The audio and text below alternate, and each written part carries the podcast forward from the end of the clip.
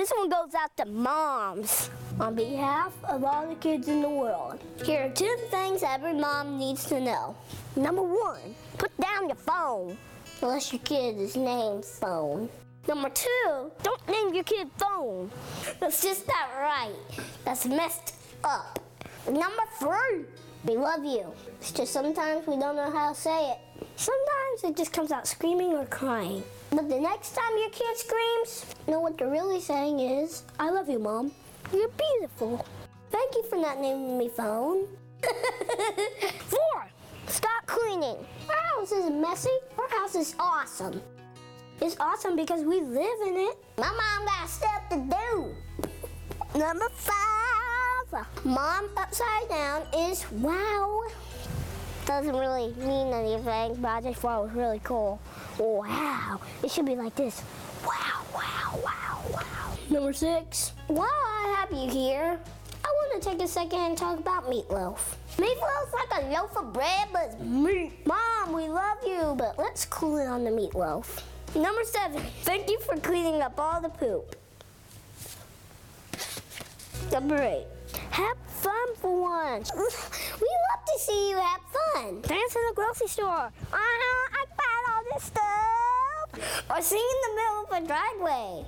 Oh, it'll feel great, great. And it'll scare your kids so much, they'll be quiet. Number nine.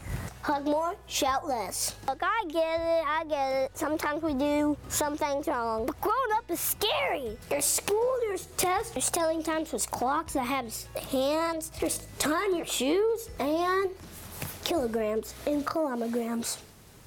Kilograms? I don't know, it's hard, but that's why I go to school. It's just hard to grow up. Sometimes we just need moms, moms to tell us everything's okay. Number 10, the secret to changing the world? Moms.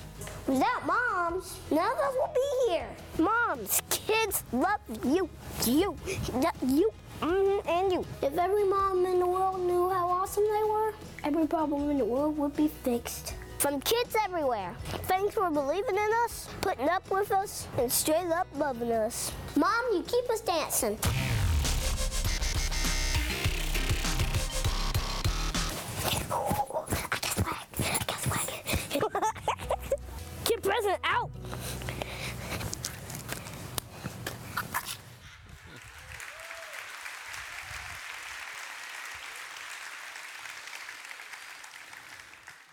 Like that little guy, huh? I wonder what he's going to be when he grows up. Yeah. Well, welcome this morning. Happy Mother's Day. We're glad that you're here. I want to welcome those of you who are joining us uh, right now from an offsite campus or uh, in the warehouse or the chapel. Uh, we're glad that you guys uh, are along uh, too. So, uh, today, let me just tell you that there were two blog posts that I read this week that influenced how I'm going to communicate and what I'm going to talk about today. The first one was a post that was by Michael Hyatt, who has a leadership blog. And uh, he, I, I think the title of it was The Impact of, of Words. And he told a story that sounded like it could have been any of our stories. Uh, he said that about halfway through the ninth grade year, his parents moved, and that's an awkward time anyway. And he describes an incredibly awkward moment the first time in the new school cafeteria. Uh, he's got his food, he's got his tray, and he is trying to figure out where, where do I sit? I don't know anybody. You can kind of imagine that. So he sits down at a table with some kids. They start snickering at him a little bit, and he thinks this is going to be uncomfortable. And finally, one of the guys says, Man, have you got a big nose? He said he tried to act like it didn't bother him, but obviously it did. Now, that wasn't the first time he noticed that he had a larger, you know, nose. But he said at that point, every time he'd go home and he'd look in the mirror, he said uh, he began to see himself as merely a life support system for a nose. and he said it took him 20 years to work through those words. He said, even to this day, uh, he's a little sensitive about it. Well, when, when I read that, I thought we've all got one of those stories. Somebody said something about you or to you or in front of other people concerning you. It may not have been your nose, but it could have been your body shape, your weight, could have been your height. I, I, I don't know how many times people said something about my height over the years. You know, you just finally, you know, take it in one ear and out the other. Could have been your complexion, your speech, your achievements or lack of the same. And especially uh, as you were younger, you probably secretly recited or maybe publicly Sticks and stones may break my bones, but words will never hurt me. How many of you know that's baloney? Okay. And you knew it was. You wanted to say something like this If I give you a nice big straw, will you go suck the fun out of somebody else's day? That's for you. You can write that down if you need something to say. But the truth is this your words matter, right? Your words matter. In fact, Solomon, uh, wisest man who ever lived, wrote it this way in Proverbs The tongue has the power of life and death. Every day when we speak, we have the power of life and death. In fact, every day we are shaping reality for someone by the words that we use with them. And we have a responsibility to make those words count. Now, we're in a series, in fact, we're just completing it, uh, that we called White Flag. And the basic premise of the series is that there are some things that we need to raise a white flag to, that we're not going to do anymore. In fact, it, um, we're studying some scriptures in the middle of Ephesians chapter 4, and, and the whole context is Paul says, I want the church to be in unity. When the church is in unity, it's an incredibly powerful thing. But when it's not, it's worthless. In fact, it can do more damage than good. He said, uh, We live in a separate kingdom, you know, we're, we're in the kingdom of God. And when you live in the kingdom, the citizens have certain ways that they, they relate to one another. And he said, What you need to do is you need to uh, quit doing certain things, put off the old man, and put on the new man who is recreated in Christ Jesus. And so uh, in this series, we've talked about how we don't lie to each other. We put off lying. And uh, when we get angry, we, we, uh, we don't sin in our anger against one another. And last week, we talked about the fact that we quit stealing. We don't steal anymore. And this week, uh, the scripture is Ephesians 4.29, and it's on your outline sheet. Would you take a look at that? And uh, let's read it out loud here and in the campuses, wherever you happen to be. Let's read this one out loud Ephesians 4:29. Do not let any unwholesome talk come out of your mouths, but only what is helpful for building others up according to their needs, that it may benefit those who listen. He says there's a zero tolerance policy on corrupt communication on unwholesome talk. What is unwholesome talk? It's foul and abusive. It's uh, things that don't build up, it's things that tear down. It's put downs rather than lift ups, okay? He says you got to wave a white flag on all that. No more, no more, no more, no more. We don't do that in the kingdom of God. We don't put people down, we lift them up. We, in fact, we only use helpful words, words that will benefit those who listen. We speak them according to their needs, not according to what I need to get off my chest. Okay? And he says that's the communication in the kingdom of God. Now, before I tell you about the second blog post that really triggered some thoughts, let's just uh, hang out there for just a minute. What does it mean? How do you recognize helpful words?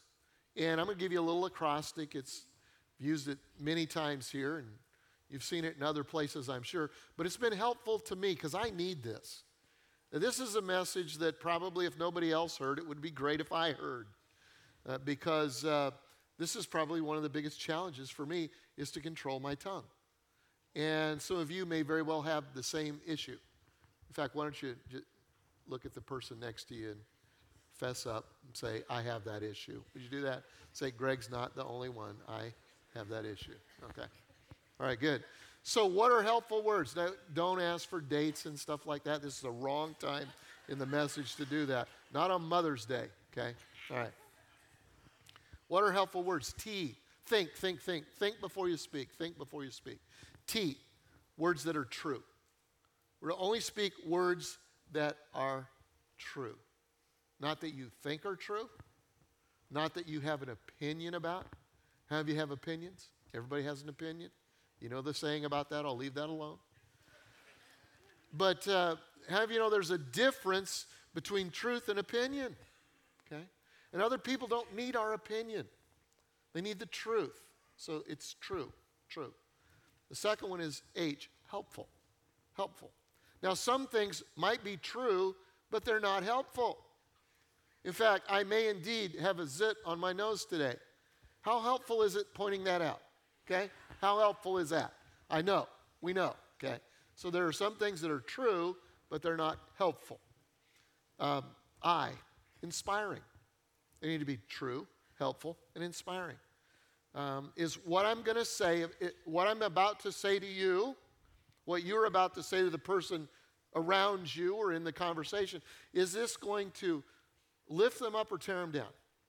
Is this going to inspire them? Are they going to walk away from this conversation just pumped up, inspired? Or are they going to feel like somebody let, let the wind out of their sails? Okay? So we need to be inspiring. True, helpful, inspiring. In is necessary. Is what I'm going to say necessary? Now, necessary has a lot to do with timing. Okay? Have you know that the right words at the wrong time can be almost as damaging as wrong words? So you got to get the timing right. You need to know when and if I ought to speak these words. And then K is kind. Kind.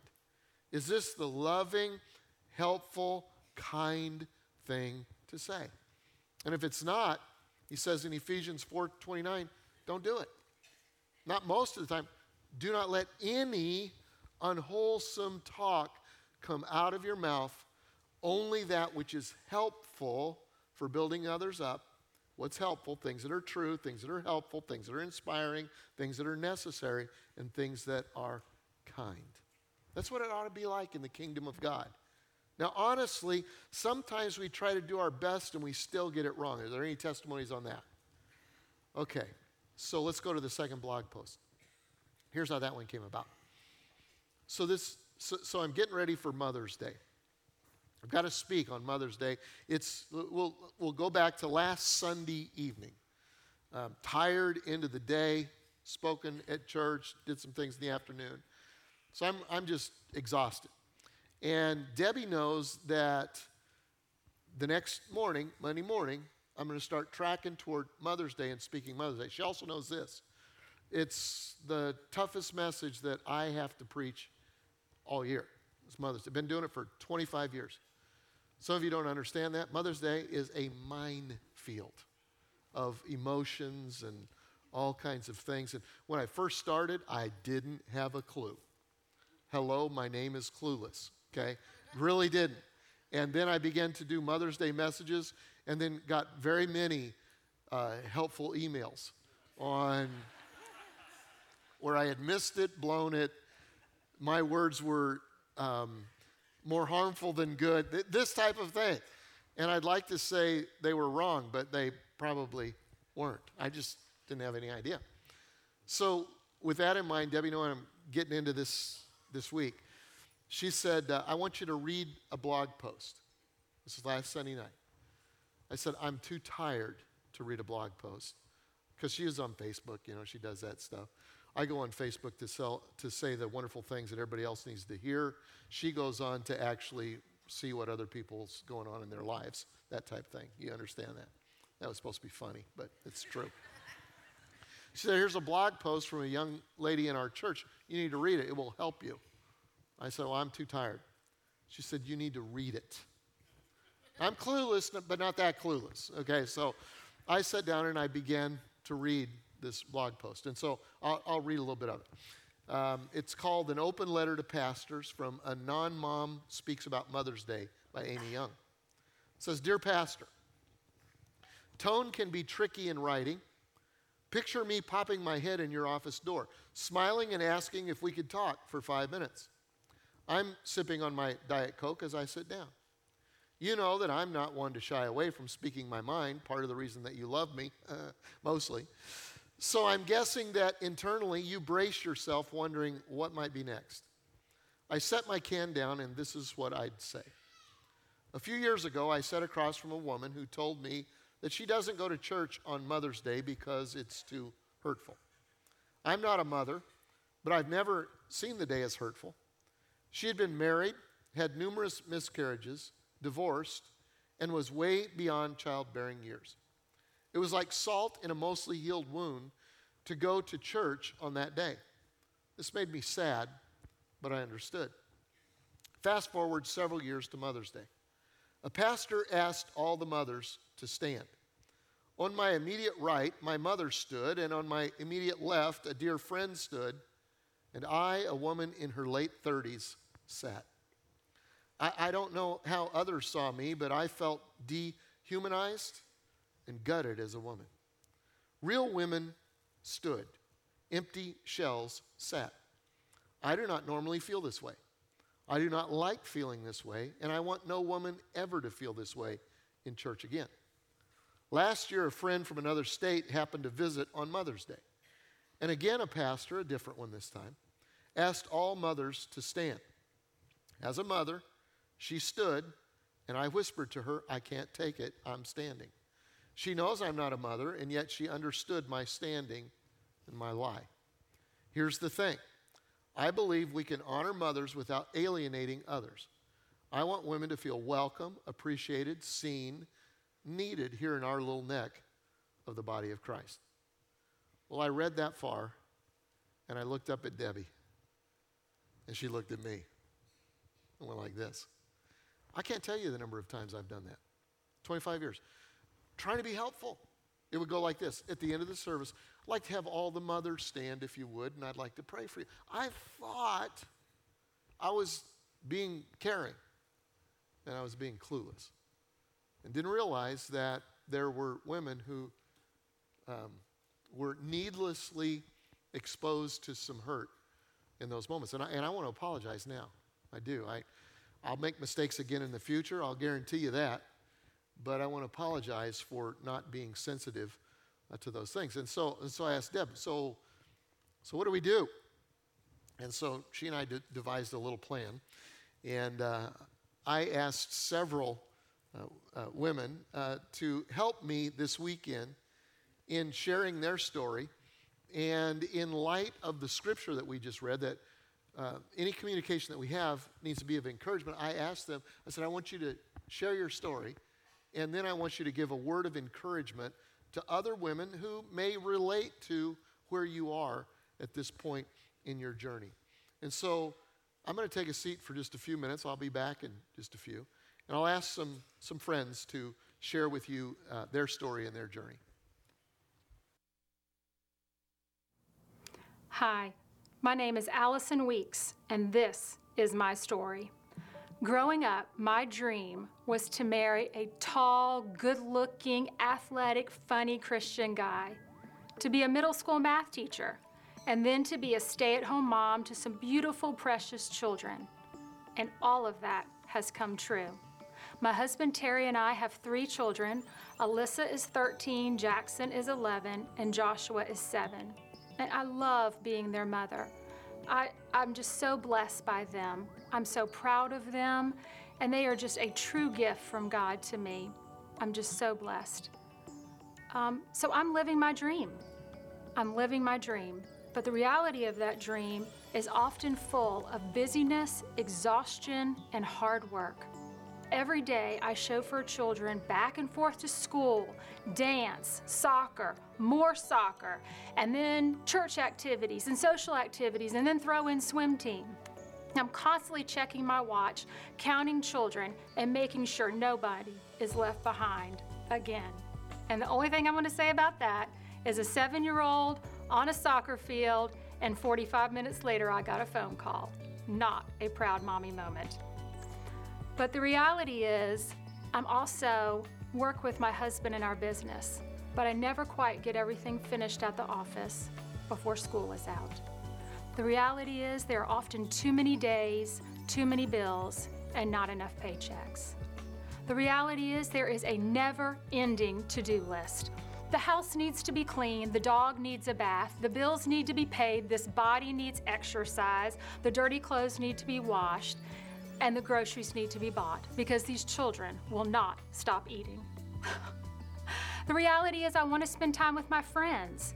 I want to go shopping. I want to sleep. The reality is, I'm involved in sisterhood in a small group, and I love those relationships. The reality is, there are so many things that need my attention and pull on me. The reality is, I want to be there for my children and my husband every day. But some days, I'm so exhausted and drained by this juggling act that I have nothing left to give. And I wonder, who's putting into me? But none of my reality surprises God. He knew there would be times where I was exhausted, overwhelmed, and full of doubts. He doesn't expect me to be perfect. I have learned that He wants to be my energy, my source, and my love. He's waiting for me to come to Him so He can fill me up. And the amazing thing is, when I do go to Him, He shows up. He gives me what I need, whether it's peace, wisdom, discernment, energy, love, whatever it is, He gives it to me. He has been so faithful. So, my story is one of loving my life and living my dream, closely connected to God, seeking Him every day, so my dream doesn't start feeling like a nightmare. My words of encouragement for women in my situation are to ask God to fill you with His Holy Spirit. In Isaiah, it says that He waits for us to come to Him so He can bless us. So go to God and let Him love you and bless you. I'm Christy Gwen, and this is my story. The day my daughter was born was the scariest and most amazing day in my life. I was 19, and her dad and I weren't able to make it work. I was so overwhelmed looking at my sweet little girl, thinking, how am I going to do this? But luckily, I was blessed with an amazing, sweet, smart, and well behaved little girl. She's been my life partner, and I'm really grateful that God gave me the honor of being her mother. Being a single parent is ridiculously hard. I spent six years trying to do it on my own, and I failed miserably. The financial struggles and trying to do everything on my own were just too exhausting, and I felt used up and depressed. I came to Seacoast when Kayla was in first grade. We just felt like we were home the second we walked in the door. God used the children's ministry and one by one and the single and parenting group to completely just change who I am. I still have financial struggles. I still feel overwhelmed sometimes, but Jesus offers me a hope and peace, and it gets me through my everyday. God blessed me with an amazing guy who cares about me, who cares about my daughter, and most importantly, who is as in love with God as I am. I'm excited about my present, and I'm excited about my future, and that helps me forgive my past. My words of encouragement for women in my situation are to take the peace that Jesus offers and to know that He has a plan for you and that all these struggles are going to work together for your good. Hi, my name is Janet Koenig, and this is my story.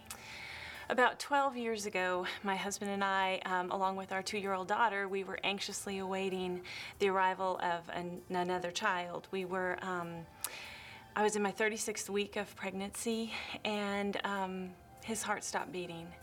And that was it. There was no second chance, there was no last minute miracle. He was stillborn. Um, the grief that followed was really nearly unbearable. To say that uh, I had a crisis of faith was uh, an understatement. It was a really difficult time, and I nearly drove myself crazy just thinking of the what ifs and why God and what was I going to do with this? How was I going to go on? And about that time, a friend of mine, she gave me some much needed encouragement. She said, At this point, you've got two choices. You can abandon everything you've known to be true about God and just say, Forget it, I, I can't do this anymore. Or you can turn to Him, embrace Him even further, and let Him begin to heal you. And that was not an easy road, but that was the one I chose. And um, about 18 months later, um, we were uh, going to have another child, and it was then exciting but very scary time.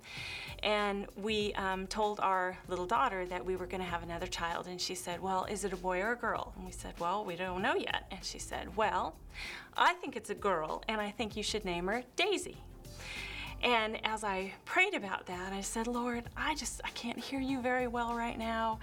And if that is what's written in the book of life, if that's the promise that you're giving me, please confirm it in a way that I can hear you and understand.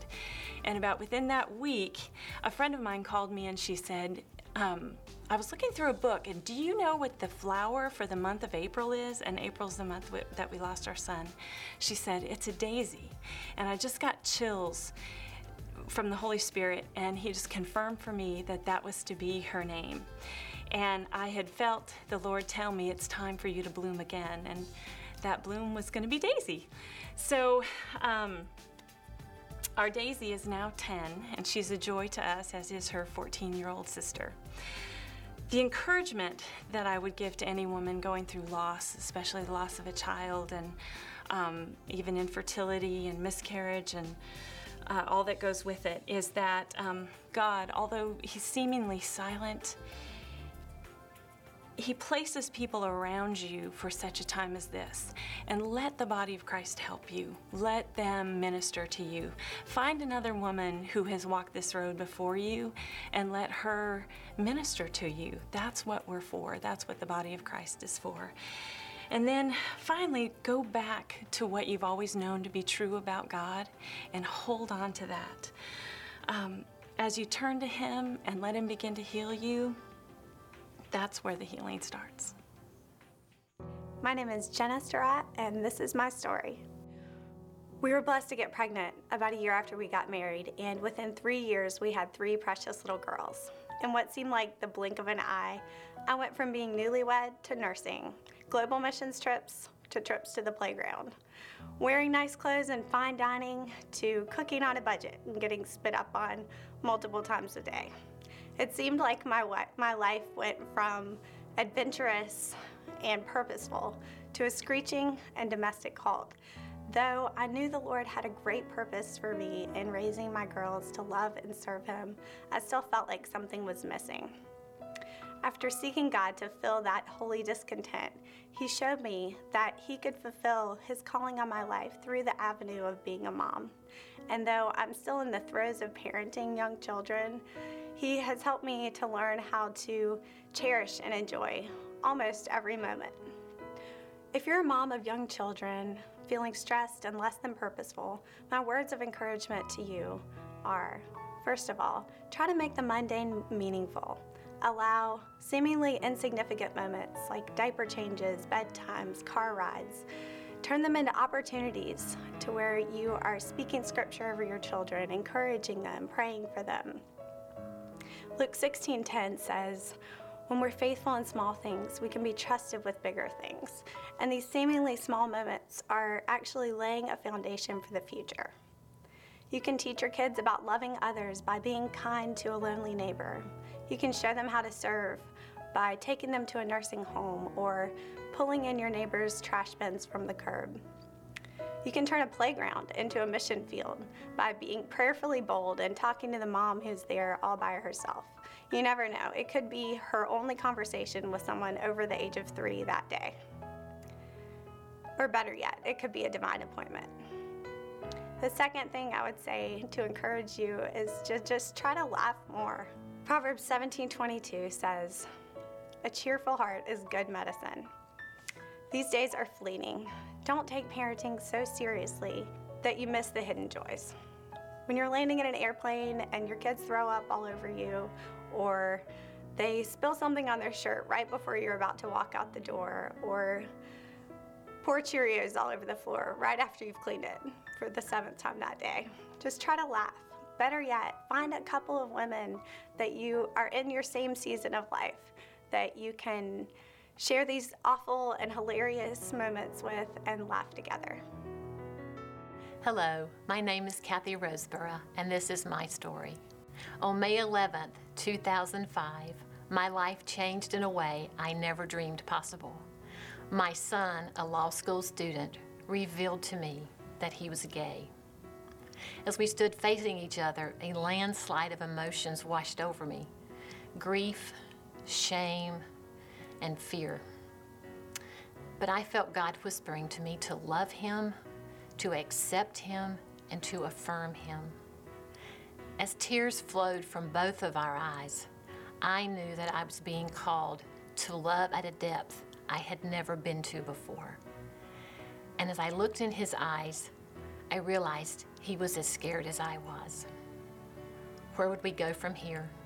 What would our relationship be like now? Would I still accept him as my son? The days and weeks ahead were hard. I had grieving to do, but I had learning to do.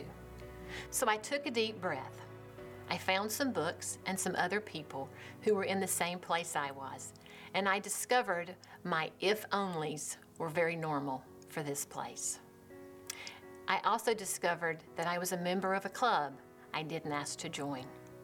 But God knew, and He ministered to me for the next several years on the extreme love He has for me and my son, just how wide, high, deep, and long it really, really is. And today, my son and I have a deep, loving, and open relationship. My encouragement this Mother's Day is no matter where you find yourself, first, don't blame yourself. And second, don't give up on God.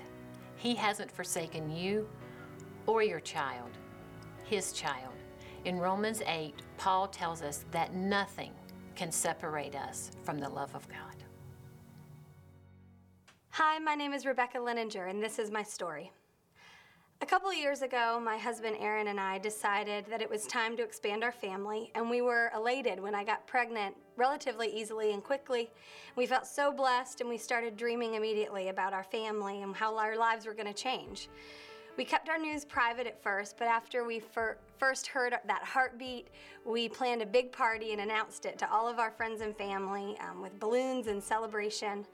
And only two weeks later, we got the devastating news that our precious baby had passed away. There was no cause that they could give us, and we were obviously um, devastated to hear that. A miscarriage is something I knew logically was possible, but I there was no way I could have prepared myself emotionally for what that was going to be like. I was scared. I had to have surgery for the first time, and I just felt alone. I felt confused, and I didn't know what it meant moving forward. And I also felt like a mom already, but I wasn't. And the world would never see it that way. And, you know, I didn't feel like I could go back to being my old self, but I hadn't really ventured into this new world either. Um, after a few months and after my body was healthy, Aaron and I got pregnant again, this time feeling even more cautious and nervous, but obviously excited to move out of that negative season into an excited, hopeful one again. Once I was almost at the end of my first trimester, we decided that telling our friends and family was, was appropriate again, and we made a big announcement, only to find out a week later that this baby hadn't made it either. We were in shock. Another surgery, another baby in heaven, another devastating blow to the family that we were dreaming about. It was awful. After my body had healed for a second time, I got pregnant again, had a third miscarriage, and then began even struggling to conceive at all. I remember questioning God so many times, wondering why we were being punished when other people and other families seemed to get pregnant so easily and seemed to expand their families without any trouble at all. I remember being in crowds and feeling almost mocked by the pregnant bellies everywhere. I could pick them out of any circle that I was in. I remember even hearing reality stars, unwed, like Snooki, getting pregnant and feeling angry and, and questioning, really, God, really, you want those people to be mothers and not me, and you're depriving us of this good and perfect gift. I really struggled with my own identity. I struggled which group. You know, with women, a lot of times we flock in groups.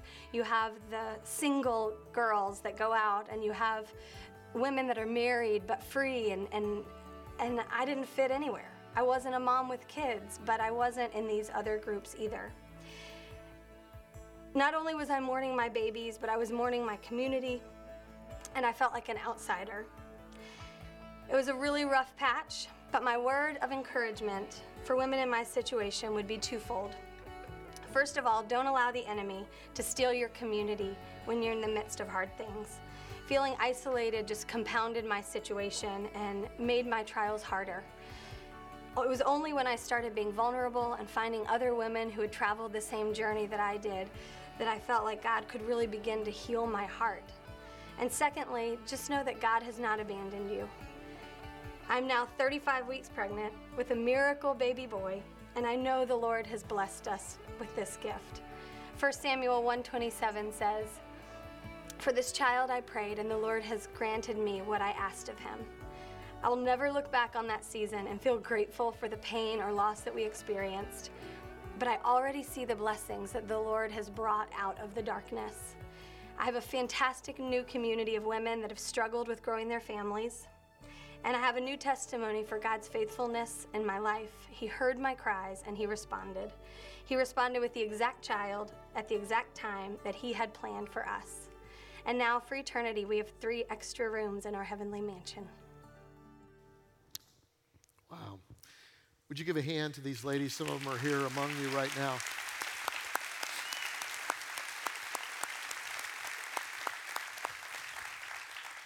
Powerful stories from a wide range of experience.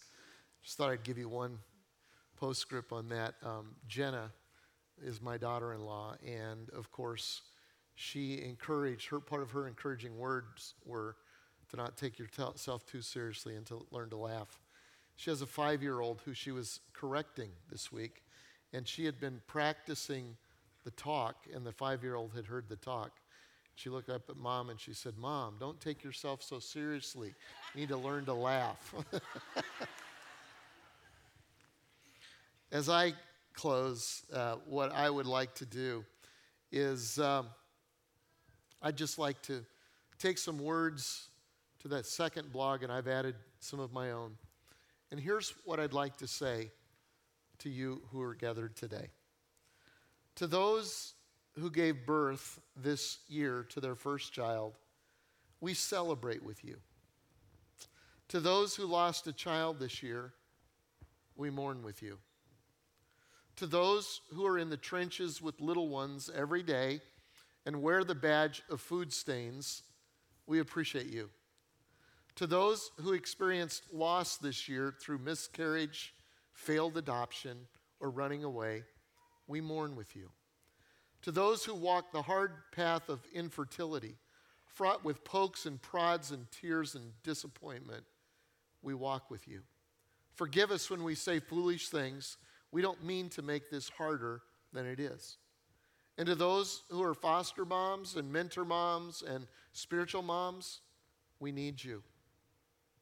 To those who became birth mothers by bravely placing your child forever into the arms of another, we see you. You are not forgotten. And to those whose difficult circumstances resulted in abortion, we stand as a reflection of our Father with open arms of forgiveness and grace and love. And to those who have warm and close relationships with your children, we celebrate with you today. To those who have disappointment and heartache and distance with your children, we sit with you. To those who, like my wife Debbie, lost their mother this year, we grieve with you. To those who experienced abuse at the hands of your own mother, we acknowledge your experience. And to those who lived through driving tests and medical tests and the overall testing of motherhood, we are better for having you in our midst. And to those who will have emptier nests in the coming year, we grieve and we rejoice with you. And to those who are pregnant with new life, both expected and surprising, we anticipate with you. This Mother's Day, we walk with you. Mothering is not for the faint of heart, and we have real warriors in our midst. We remember you. Happy Mother's Day.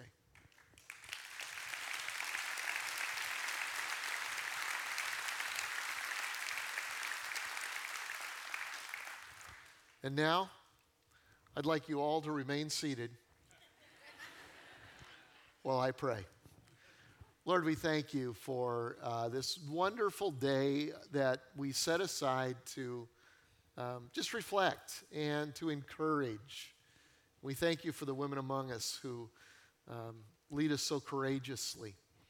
And uh, God, we thank you for your word that says that our words are to be words of encouragement. And I hope that has been the case today. I, I pray that you would take your words and the words that were spoken um, by so many uh, brave uh, ladies today and make them encouragement. Let them take root in hearts. And God, we ask that your Holy Spirit would come in these moments and just guide us and direct us, challenge us, lead us, comfort us where it's needed. We ask that your kingdom would come and your will would be done. In Jesus' name we pray. Amen. Amen.